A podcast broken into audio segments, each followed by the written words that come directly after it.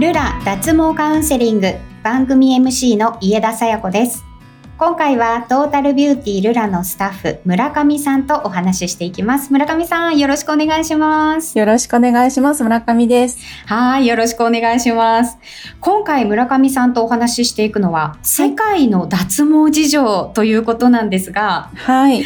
日本と世界ってまあいろいろ国ありますけれどもかなり脱毛事情っていうのは違ってくるんですか、はい、そうですね。結構欧米の方とかですと、はい、やっぱりえっ、ー、と VIO を中心にとか、まあ、そういうのもあったりするので、うん、だいぶアジア圏と欧米とちょっと違いがあるなっていうのは感じました。なるほど。大きく分けてそういった文化ですとか、違いが出てくるんですね。そうですね。具体的にちょっと国を挙げながらなんか特徴とかご紹介いただけますか、はい、あはい、わかりました。えっ、ー、と、じゃあ、まず、まあ、脱毛先進国であるアメリカですね。はい。はい、えっ、と、アメリカは、えっ、ー、と、ニードル脱毛とワックス脱毛が主流になってますけど、うん、はい。まあ、もちろん、あの、光脱毛もやってる方いらっしゃいますが、うん、光脱毛どうしても、あの、毛が、あの、うんブロンドの方とかね反応しなかったりするのでなるほど。はい。なので、まあ、ニードルワックス主流になってますね。でやはりアメリカの方ですと、は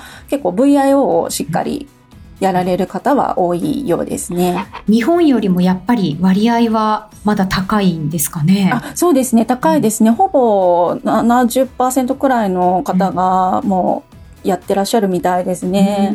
うそうなんですね。ニードル脱毛はちょっと痛みが強かったり、料金的に高かったりなんていうことも言われますけれども、はい、やっぱりしっかりとした脱毛で脱毛されるっていう方がまだ多いんですね。えっ、ー、とですね、ニードルは、うん、あの毛の色関係ないんですね。なるほど。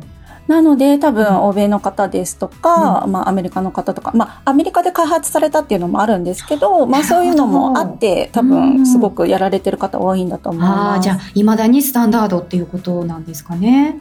そうですね。でも、ワックスかなり主流みたいですね。そうなんですね。ワックス脱毛の割合がどんどん増えてきているということですね。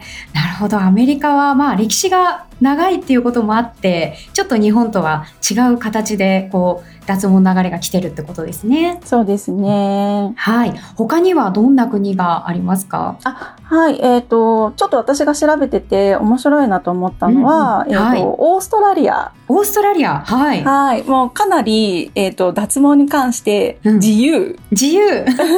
どんなところが自由なんですか？あの、うん、もうかなりその人のスタイルに任せてる、任せるてるというか、はい、その人のスタイルによって、まあ、やってもいい、はい、やってる人もいるし、やってない人もいるし、もう本当に自由みたいです。ただ、えっ、ー、と、ヨーロッパ側から来てるような人たちは、はい、VIO を中心にやられてる方が多く、うん、ただアジア系の方たちはどうやら VIO はあまりやらない方が多くこう見えるところを中心にみたいな、だからいろんな脱毛スタイルがどうやらあるみたいですね。そうなんですね。これが主流とか、こういう人が多いっていうよりは、もう本当に千差万別。じゃちょっと今、日本がだんだんだんだんこう脱毛する方が増えてきてますけれども、はい、あの、日本がちょっと近い感じですか？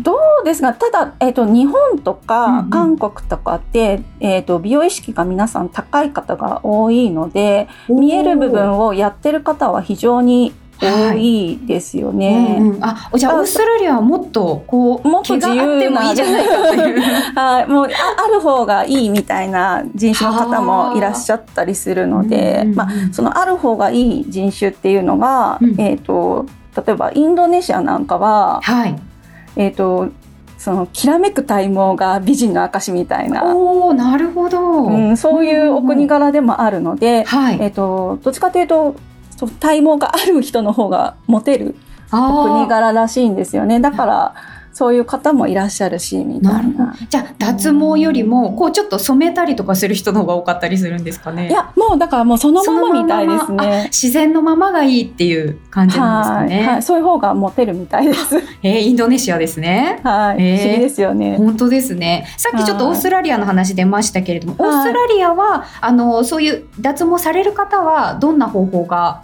多いんですか？やはりワックスとか、うん、えっ、ー、と光脱毛とかが多いみたいですね。うんそうなんですね。光脱毛入れてるサロンさんも多いみたいです。うんそうですか。ちょっと日本にそこはあの、近寄ってるかもしれないですね。はいはい、それからちょっとアジア圏とか聞いていきましょうか。いかがですか？はい、あの、さっき話したように、日本とか韓国とかは、はい、まああのエステとかもすごく多いので、そういう美容意識高い国になりますので、はい、光脱毛のあの導入率も高いですしやってらっしゃる方も非常に多いですね、うん、ワックスなんかも非常に多いです。ああそうですか、はい、あのお近く韓国とかはあと中国とかは、はい、日本よりもこう脱毛してる人が多かったりっていうことあるんですか？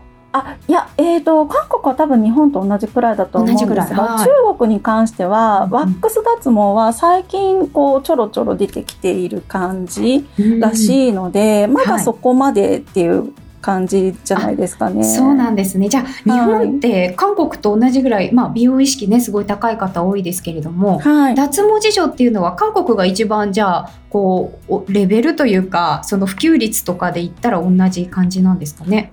いや多分でも韓国より日本人の方が脱毛はすごいんじゃないですかね。そうなんですか？なんか美容といえばね韓国の方がなんか皆さんね。韓国だとやっぱり整形とかそちらの方が容姿を本当に変えるというかそういう方が進んでらっしゃいますよね。そうなんですね。じゃあ、あの脱毛の方脱毛に関しては日本の方がね、皆さんちょっとやってみようかなっていう方が多いんですね。男性も増えてきてますしね、日本は。はい。世界的に見ても、まあ先ほどアメリカのお話とかありましたけれども、はい、アメリカとかオーストラリアですとかヨーロッパですとかは、やっぱり男性の脱毛率、日本よりも高いってお話を聞きますけど、やっぱ高いですよね、はい、そうですね。アメリカとかヨーロッパは、やっぱりエチケットとして脱毛されてる方が多いので、男性ももう6割、7割ぐらいなさってるみたいですね。うんよくサッカー選手がね、ヨーロッパに行って、あの、日本のサッカー選手がヨーロッパに行って、はい、で、実際向こうでそういうのを見て、実際自分もやってるっていうお話とかをね、テレビでされたりとかありますよね。はい、そうですよね。確かに。はい、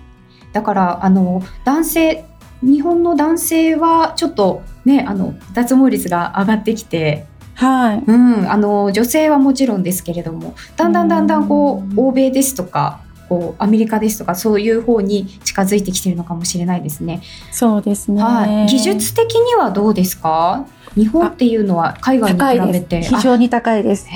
脱毛レベル非常に高いです。えっ、ー、と、私もともと20年前にニードル脱毛の脱毛師やっていたんですけれども、その当時から、はい、えっ、ー、と脱毛技術高いです。あ、そうなんですか。はい。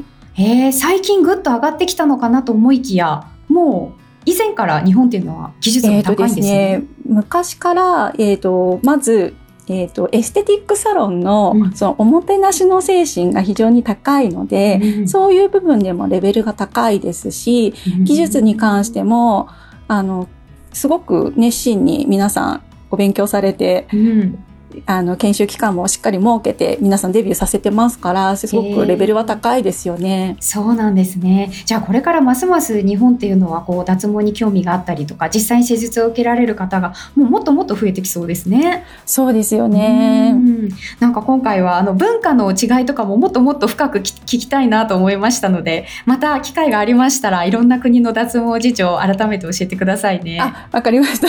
はいありがとうございます。ありがとうございます。